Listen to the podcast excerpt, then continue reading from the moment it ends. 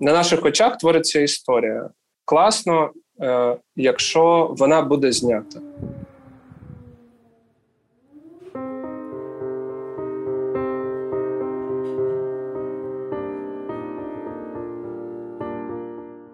Hi, my name is Catherine Litvinchova, and this is UA, the day that we survived. The war Russia has started against Ukraine is still ongoing, and still we are sharing the stories of people who show fantastic resilience towards the circumstances. Today we introduce you to the Ukrainian documentary and its creators. You can support our work as an independent media and a podcast platform by becoming our patron via the link in the description. So let's meet Konstantin Klyazkin, Ukrainian film director, a member of the Association of Cinematographers Babylon 13, and the founder of the DocNote Films studio. Konstantin has been making documentaries in Ukraine since the days of the Maidan. Back then, on November 30, 2013, fighters of the Berkut Special Unit carried out a forceful dispersal of protesters on Maidan Nezalezhnosti Square in Kiev. The demonstrators opposed the Yanukovych regime for suspending preparations for the association agreement with the European Union. That day, most people gathered in the square were unarmed students. As a result of the violent dispersal, at least 79 people were injured. This event became a turning point not only for the Ukrainian protests of 2013, but for Konstantin personally. At that time, he studied at the Karpenko-Kary National University of Theatre, Film and Television Коли побили студентів на Майдані Незалежності, The incident with the students being beaten in Maidan Nezalezhnosti Square really impacted me. It forced me to do something. I was a student then, too, and it was crucial for me to react somehow. Our history has been rapidly developing since then, as has the history of the Russian invasion, which began in 2014. Anyway, me and a group of filmmakers called Babylon 13, all this time we have happened to be at a certain edge of the events. One of Konstantin's most well known films reflecting the Russian invasion since 2014 is Crimea, as it was. It tells the story of the officers, soldiers, and sailors who did not betray their oath to Ukraine and removed military equipment from the occupied Crimea without leaving it to the enemy. Although Konstantin has been filming the war for eight years already, the Russian invasion in February caught him by surprise. As a human being and father of a small child, the invasion caught me by surprise. On the first day, I had to look for ways to secure my family. But simultaneously, as a cinematographer and an artist, I started working on the second day of the invasion. On February 25th, 2022, the first video about the Russian invasion appeared on the Babylon 13 YouTube channel. It was a three minute video called Ukraine Remains Strong, edited from fragments of eyewitnesses' videos collected from various Telegram channels. It shows how the enemy is advancing through Ukraine and how the Ukrainian troops and people resist. Konstantin's colleagues from the DocNote films ended up in different parts of Ukraine, so larger scale projects took some time to launch. An opportunity arose, and we went to Kryvyi Rih. Another opportunity arose. We drove to Drohobych, Lviv, and Khmelnytsky. We went to the places where it was most comfortable to shoot, because shooting in general at the beginning of the invasion was difficult. Any person with a camera was automatically considered either a saboteur or an untrustworthy person. And this caused significant problems at any checkpoint. If soldiers found a camera, they started a full search, looked through the phone, whatever. And that was understandable, but it was also challenging. And when we all finally united with my team, when we gathered again in Kiev, we began to think more specifically. Since then, we have filmed a lot. We were in Mykolaiv and we studied the history of Sumy and the Sumy region very well. We were in Chernihiv. We filmed a lot in the suburbs of Kiev, Bucha, Irpin, Gostomel, Vorzel. The events at the front affect you a lot, and you always want to get closer there. Well, there is a different understanding of the war in general, and of yourself in the war there. And this, of course, always splits me internally so much, and I want to be everywhere at once. The war often throws up heartbreaking plots, but Konstantin believes it is extremely important to record them. We've met a guy who has been under occupation in Bucha for a month. There was a ruthless occupation there, so much violence and shootings. I have never seen such a concentration of hatred as in Bucha. And here was an ordinary guy who survived several clearings, as the Russians call them. When the Russians left, the first thing he did was to walk very carefully around his house and then along a few streets. Back then, it wasn't clear what was going on. The Russians had a practice of leaving snipers on the roofs. They could just shoot people, like on Yablonska Street the one now known as the Street of the Dead. Most of the people there were shot dead by a sniper sitting in an attic. I saw that attic, and that man, the first thing he did, he walked and started filming on his phone. Just everything he saw. There were so-called evacuation convoys on the streets of Bucha, just cars with people who wanted to evacuate but were shot dead. Locals sometimes buried them nearby at night so that they would not lie in the vehicles and would and would not rot.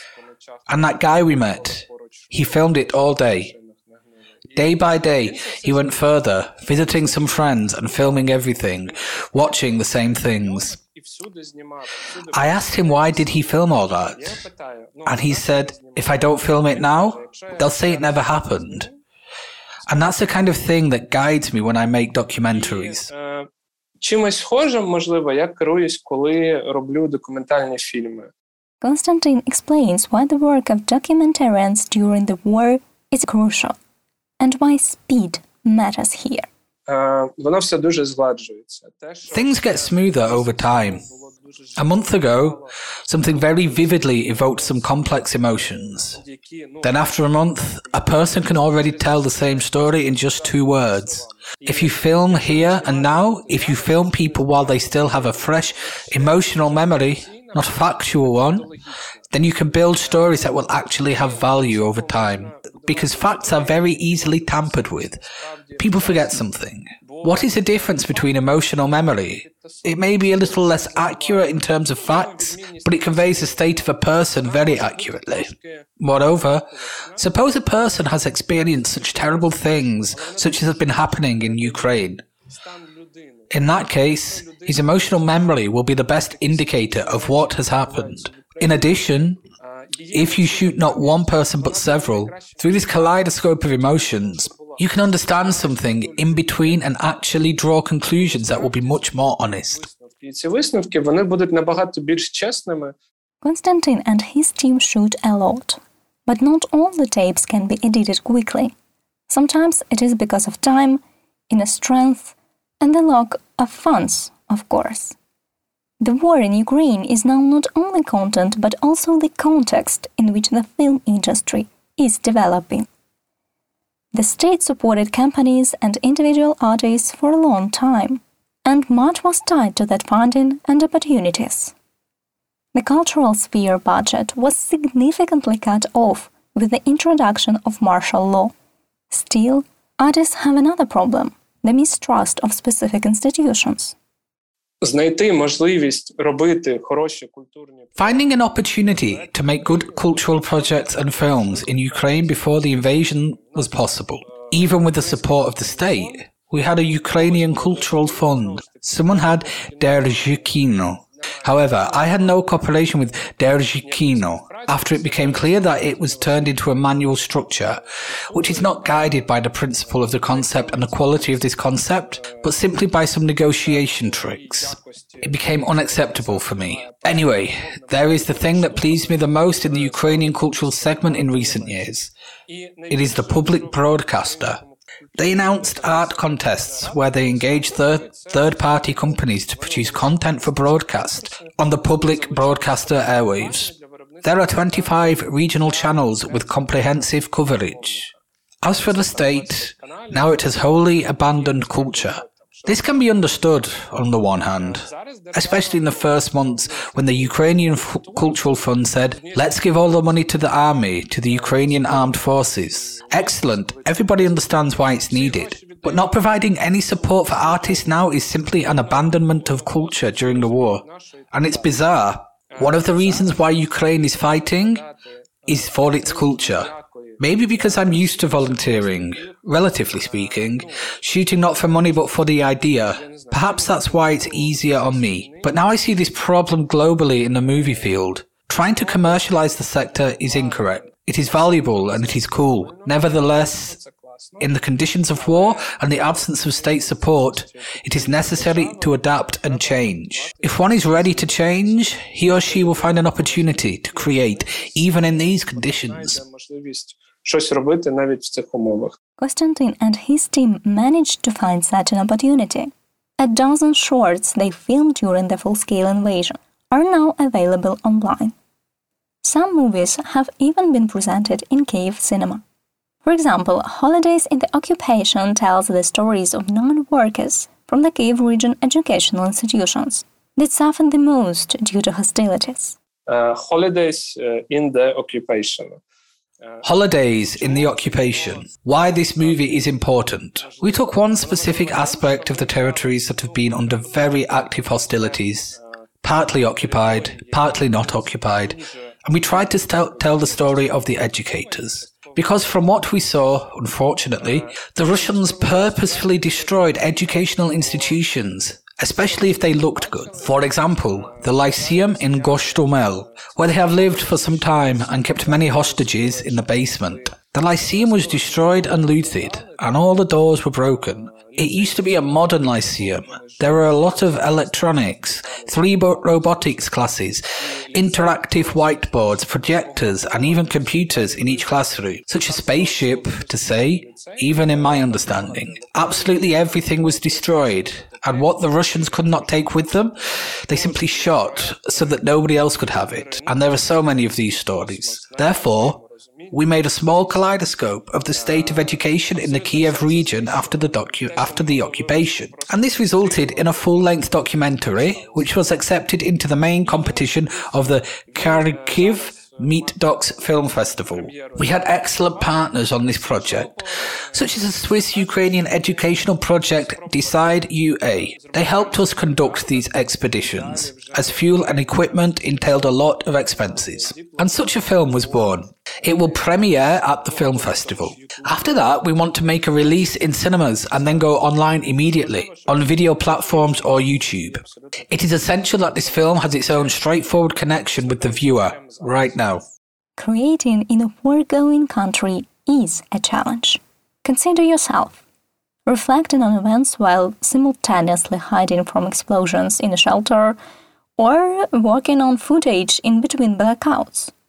Not easy, but interesting, Konstantin shares. Now his team is working on the Art in the Land of War project, which is designed to explore the artist's place in a warring country. Це будуть 25 25 films will be about various artists, painters, sculptors, conceptualists, composers, and other people from different fields. We will explore the nature of creativity in general and the nature of creativity during the war. Because the war very much destroys the usual framework in which the artist needs to remain in order to, for example, be able to go beyond it when he creates his work. When this framework is not there, when the war physically destroys everything that was before, it seems to me that this provides a very interesting field for creativity. However, does the artist now have the strength and the opportunity to create? We will investigate this exciting question. This is a big project. My studio, Doc Note Films, in partnership with Babylon 13, is producing it. The show will be released November to February and appear immediately online. We really hope that television will also be interested in it. We should say that there is plenty of outstanding projects in the history of Ukrainian documentary. Winter on Fire by Evgeny Afineevsky was nominated for an Oscar and Emmy. The rights to show the tape were bought by Netflix in 2014. Director Irina Tsilik won the award for Best Director of the Sundance Festival for the film the earth is blue like an orange. The movie This Rain Will Never End by Alina Horlova won the debut competition of the largest IDFA documentary film festival in the Netherlands. Konstantin tells why it is worth getting to know Ukrainian cinema and how to do it from abroad. There is an opportunity to see and understand a lot through shorts. Moreover, Babylon 13 tries translating and subtitling its films through volunteer forces. This is very important. It works. The Ukrainian community does the same. Before they were engaged in expanding the understanding of Ukrainianness within our country. But at the same time, they always had a good volunteer base, including of translators. So they released videos in different languages. Now I am delighted to observe that they do not rest but travel to all regions and shoot short stories, especially in deoccupied cities, subtitling them in English. This is not a pure documentary for me. Nevertheless, it's really cool as a phenomenon, and it's really cool that they're doing it. And you have to watch it because they really like talking to people. They come into somebody's house and have a nice chat.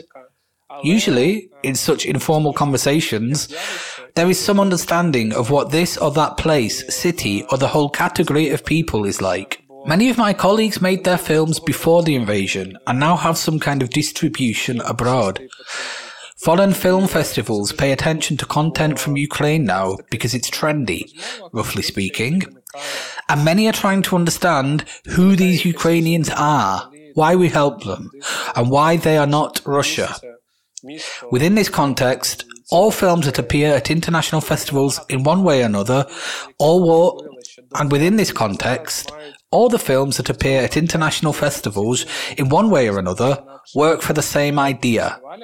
It doesn't matter if it's a movie or a documentary. The important, the important thing is that this is a voice. And this voice is heard abroad, where there is a certain misunderstanding of what kind of voice it is є певне нерозуміння, що це за голос. But Ukrainian content is not limited to national challenges. In fact, there are topics in which we understand each other more than it seems at first glance. Ну, якщо говорити про якийсь глобальний контекст, We were very surprised to see that Ukrainian veterans, those who went through the war, are absolutely in line with the general global context of any soldier who returns from war. There is such a project as Hard Batch. This is a documentary series about veterans and veteran businesses. We have already shot three seasons. They cover many veterans from Ukraine who have opened their own businesses or are trying to do something after returning from the war. The first season was dedicated to Kiev veterans. The second one covered all of Ukraine. Our geography was vast, from Kharkiv to the Odessa region and Kolomyia. and the third season, which we filmed last year, was dedicated to our veterans talking to veterans from abroad. We had, we had veterans from the USA, Great Britain, Italy, and Australia as participants in that season. And here is an interesting thing. In Ukraine, when two veterans meet, they always have something to talk about. It doesn't matter where they are from. It doesn't matter who they are. Whether it is a person from the village, it doesn't matter where they are from. It doesn't matter who they are. Whether it is a person from the village or from Kiev, They will always be able to talk about something because there is such a thing as martial brotherhood and shared experience. I've known this since we were shooting on the front lines. It felt powerful in the trenches, where life was black and white, where there was an enemy and a side, and you knew where your positions were and where the enemy positions lay. You knew from where death, a projectile, a bullet, or whatever could reach you. And there was no place of segregation on your side. Everybody spoke of youth. Neither age nor status mattered. If you were in the same trench together, you were definitely on the same side. End of discussion. Surprisingly, foreign veterans and our veterans share the same thing. Moreover, they even understand the same jokes. For example, our host in the third season was a Marine, a young guy. When there was an episode with a landscape designer from New York, they talked about how artillerists who wanted to meet girls wrote in dating site applications that they were landscape designers. And the dude instantly picked it up and said, Damn, are you a Marine? He said, Yes. Well, of course, we have Marines too, like landscape designers. That is understandable. Well, that is the same kind of very local thing. Still, it was cool when people from entirely different worlds suddenly found common ground. The only barrier between them was language. Unfortunately, this season of Hard Badge did not make it to the screens. The release was planned for the end of February 2022. But the team hopes to release the show anytime soon because many topics that worried Ukrainian and foreign veterans a year ago remain relevant today. Konstantin and his team still have many filmed materials and ideas worth our attention. Additional resources will help creators to quickly edit and release the footage and also enable their subsequent filming expeditions. For example, we have a story about Marines who held the Lyutizh bridgehead on the Kiev Sea in March. This was just a brain drain because Marines heavily bombarded the Russian landing force in the Kiev Sea. In fact, it is an important story we shot in the summer but couldn't edit yet. We have several stories like that, which we really want to produce so that they do not disappear, but we need more resources to do so. In the same way, to reach our heroes, who we have been shooting since March, for example, to go to Mykolaiv or Zaporizhia. We need money. Okay, we'll find a vehicle to get there, but even filling up the car is a serious cost. To support the team, follow a PayPal link in the description of this episode. That was UA The Day That We Survived podcast, and me, Catherine Litvinchova. Please stay safe and enjoy the Ukrainian documentaries. This episode was supported by Urban Space 100.